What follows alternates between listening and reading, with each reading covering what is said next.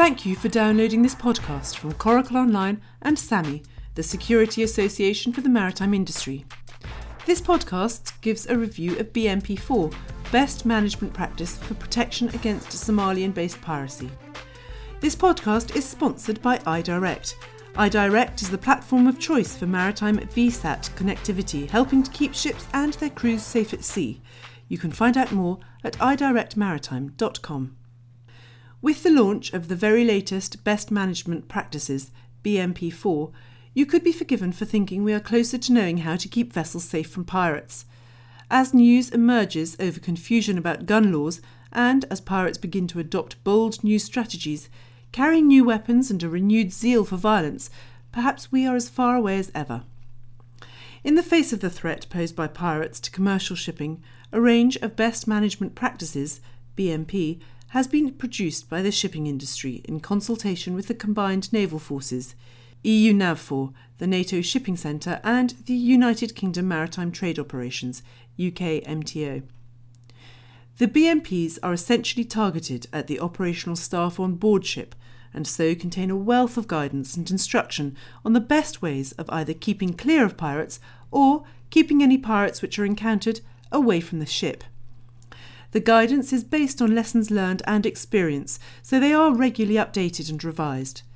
The latest version, BMP4, has recently been released online with hard copies in the form of a pocket sized booklet, which includes illustrations and a small chart of the region to follow soon. You can find a link in the show notes.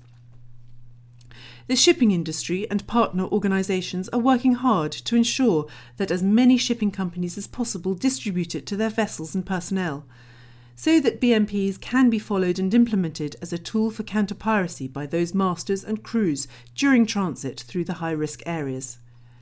With guidance on issues such as passage planning, reporting, establishing ship protection measures, as well as using private security guards and establishing citadels on board, the BMPs should be read and understood by all masters and senior officers prior to transiting high risk areas.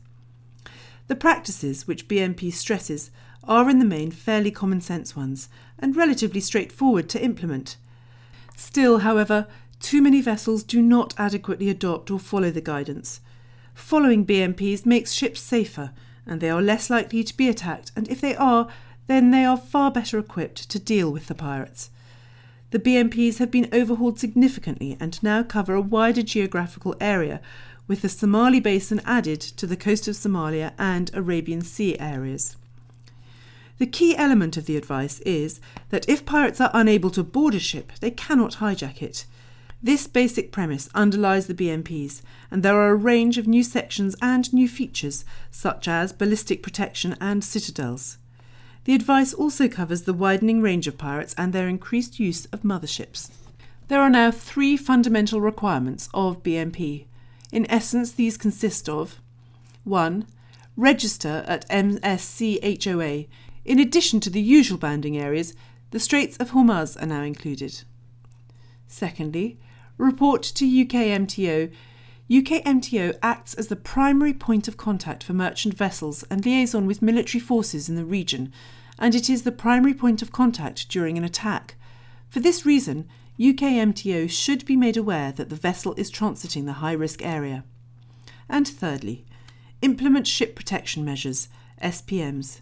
These are the most basic measures likely to be effective at reducing the risk of piracy attack. The issue of registering and reporting is stressed time and again and really is the main thrust of the guidance. For too long, too many vessels have been passing through these dangerous waters without letting the naval, military forces know. This is simply no good for anyone, save for the pirates, and so it is vital to report.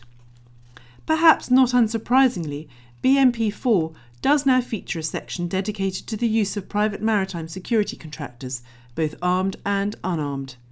BMP 4 states Use of unarmed private maritime security contractors is a matter for individual ship operators following their own voyage risk assessment. The deployment on board is subject to the national laws of the flag state. The use of experienced and competent unarmed private maritime security contractors can be a valuable addition to BMP. There is an additional examination on the use of armed private maritime security contractors. The use or not of armed private maritime security contractors on board merchant vessels is a matter for individual ship operators to decide following their own voyage risk assessment and approval of respective flag states. Subject to risk analysis, careful planning, and agreements, the provision of military vessel protection detachments, VPDs, deployed to protect vulnerable shipping is the recommended option when considering armed guards. This advice does not constitute a recommendation nor endorsement of the general use of armed private maritime security contractors. While the use of private security is in vogue at the moment, so too is the use of citadels.